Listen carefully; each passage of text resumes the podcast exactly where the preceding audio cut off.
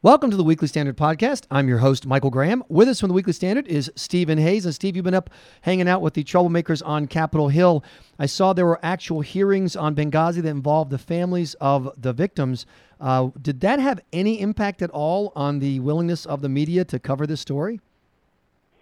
Doesn't seem to have had much. I woke up this morning and eagerly scrambled for my copy of the New York Times to see what their take on the, the hearing uh, was yesterday because there were a lot of substantive revelations in the discussions with Thomas Pickering and Mike Mullen, the two men who headed the State Department's review of the Benghazi thing, and there was no story in the New York Times, or at least not one that I found. None. That's just uh, terrifying and astonishing. As you pointed out, there were uh, revelations. I read them at Weekly Standard on the blog, thanks to you. Most interesting to me that essentially this oversight committee was handpicked by uh, then Secretary of State Clinton overseen, and she was uh, given advance review, uh, opportunity to advance review the information before Congress got it. Right. I mean, you know, for, for really the better part of nine months, you've had the administration, and I think many in the mainstream media portrayed the State Department investigation, which everybody called the Administrative Review Board, the ARB, as this independent, exhaustive, tough investigation uh, into the State Department and, and a little bit beyond um, on Benghazi. And the fact is, it just wasn't that. Um, you know, some for some reasons uh, it was uh, sort of sewn in by the way that the the law that governs the ARB is set up. But in many cases, it just was uh, it was decisions that the ARB made or didn't make um, that made it not independent. I'll give you just a couple examples. I mean, as as you mentioned, you had Hillary Clinton, in effect, choosing who was going to be running the investigation into her department. I don't think anybody, you know, any average American who thinks of an investigation, you don't think of the potential subject of the investigation making the choices about who is going to be conducting it. Mike Mullen, the vice chairman of the investigation, said that he received what he called, quote, a very specific tasking from the secretary with respect to her, her expectations for how the investigation would unfold. Uh, they provided, the, leaders of the investigation provided regular updates to Hillary Clinton's chief of staff, Cheryl Mills, about the progress of the investigation, what they were finding, and what their likely recommendations were going to be. Uh, Mike Mullen, the vice chairman of the, the, the panel, uh, actually at one point, very early on, called Cheryl Mills, Hillary Clinton's chief of staff, to give her a heads up, what he described as a heads up or a warning – because the investigative panel had interviewed Charlene Lamb, a bureaucrat at the State Department who was involved with decision making on September 11, 2012, and found her to be a difficult witness, not a good witness. And Mullen took it upon himself to call senior State Department officials and say, hey, look, she's going to be a problem when she goes before Congress. So here you have the, the number two person on this supposedly independent investigation placing a phone call that's in effect helping to coach the State Department tell its story, tell its public story when it's being grilled by, by Congress. Nobody thinks that that is an independent Well, that sounds like what a lawyer would do if he were working for me. He would say to me, "Hey, we've got a problem exactly. here. Hey, we got, this seems upside down." Let me ask though about the uh, the families themselves having the mother of uh, of one of the Navy SEALs there, having the father of the other, the former SEALs who were who were killed that night during the seven-hour on again, off again fight. Did that have any impact on the Democrats as they watched? Well, it didn't seem to have much because most of the Democrats had left by that point. Why would they um, leave when the family members are showing up? You know, I can't imagine. I mean, even if you wanted to be very crass and say that it would it would lead to bad publicity, they they would have been wise to stick mm. around and listen. But look, I think they owe it to the families uh, and the survivors' families uh, to, to listen to what they have to say. I mean, these are people who were promised early on, as they testified yesterday, uh, that they would be provided answers, that the government would stay in touch, that they would know exactly what was going on, and finally, that there would be justice for the loss of their loved ones. And we, we all know that there hasn't been justice and anything approaching justice the Benghazi case.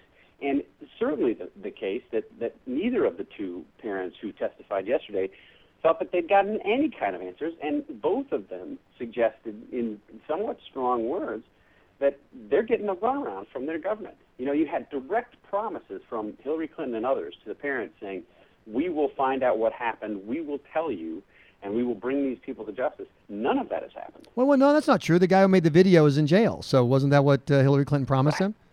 Right, right, exactly. They she did say that they were going to go after the the video maker. Maybe that's what she had in mind. The other uh, uh, big news on Capitol Hill this week is the ongoing dis- discussion among Republicans, or what you might. I'm, I'm told it's a civil war. I'm told it's a knockdown, bloody fight. I've also been told they're just kind of figuring out what they're going to do. But the way to approach uh, uh, the budget and Obamacare and the issue of defunding Obamacare. What is the current status as you know it, Steve? Yeah, good. Good luck figuring that out. Look, I think there's been.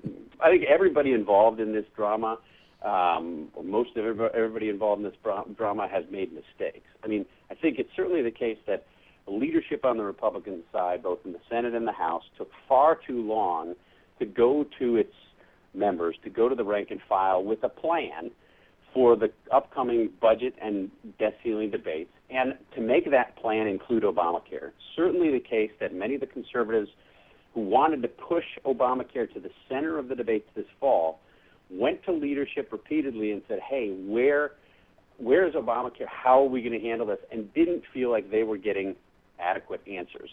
That I think led to some, like Mike Lee and maybe Ted Cruz and others. It's certainly a, good number of, of folks in the House to say, you know what, we're not getting action from our leadership on this. We are going to make sure that Obamacare is at the center of these debates.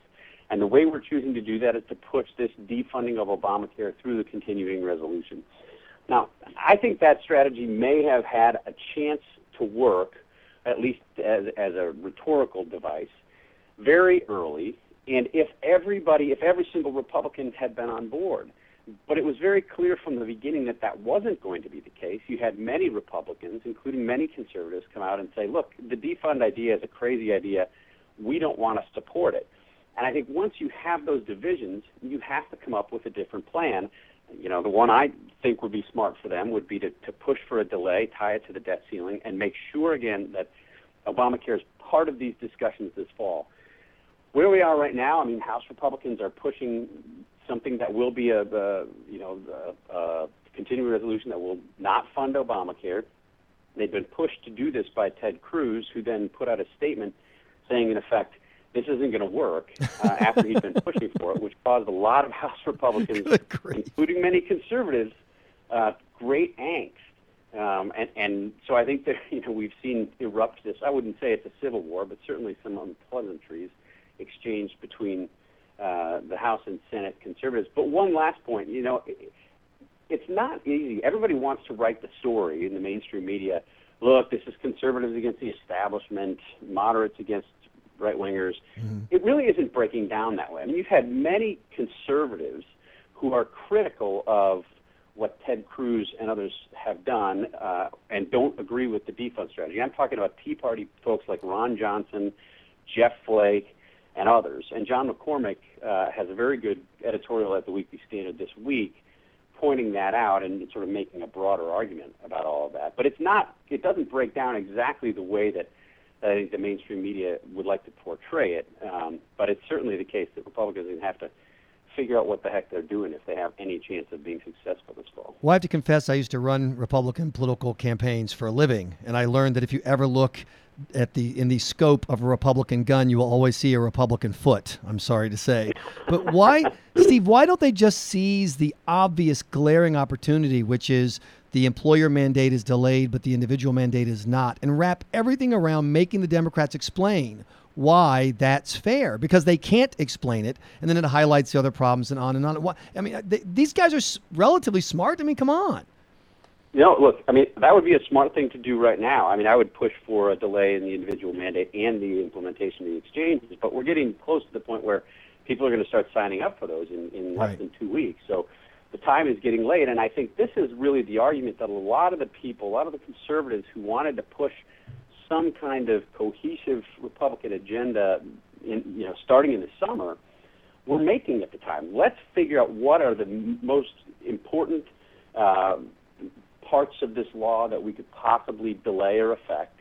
Let's get everybody behind making the same argument, and let's challenged the administration. Unfortunately, that didn't happen. I mean, as late as as you know, June and July, I think you had some in leadership, not everybody, but some in leadership who preferred a strategy, an approach to this fall, which would have sidelined Obamacare. They didn't want to include Obamacare. They wanted to trade sequester cuts that Republicans like, the restoration of sequester cuts that Republicans want restored, which would be on the defense national security side, for some on the uh, social spending side that Democrats prefer, and then go for some kind of what they were calling entitlement reform, but I think what in effect meant a chained CPI, which the president on Social Security, which the president has also all already indicated that he'd be be willing to uh, to do or at least to consider. So they they had lower expectations uh, this summer. Others were pushing them to include Obamacare and to go big and to to pick a few of those items that you mentioned. Make an argument. It's a very good argument to say why are you giving this cut out to businesses why are you giving these advantages, this delay to businesses, but not to individuals? It's a very strong argument.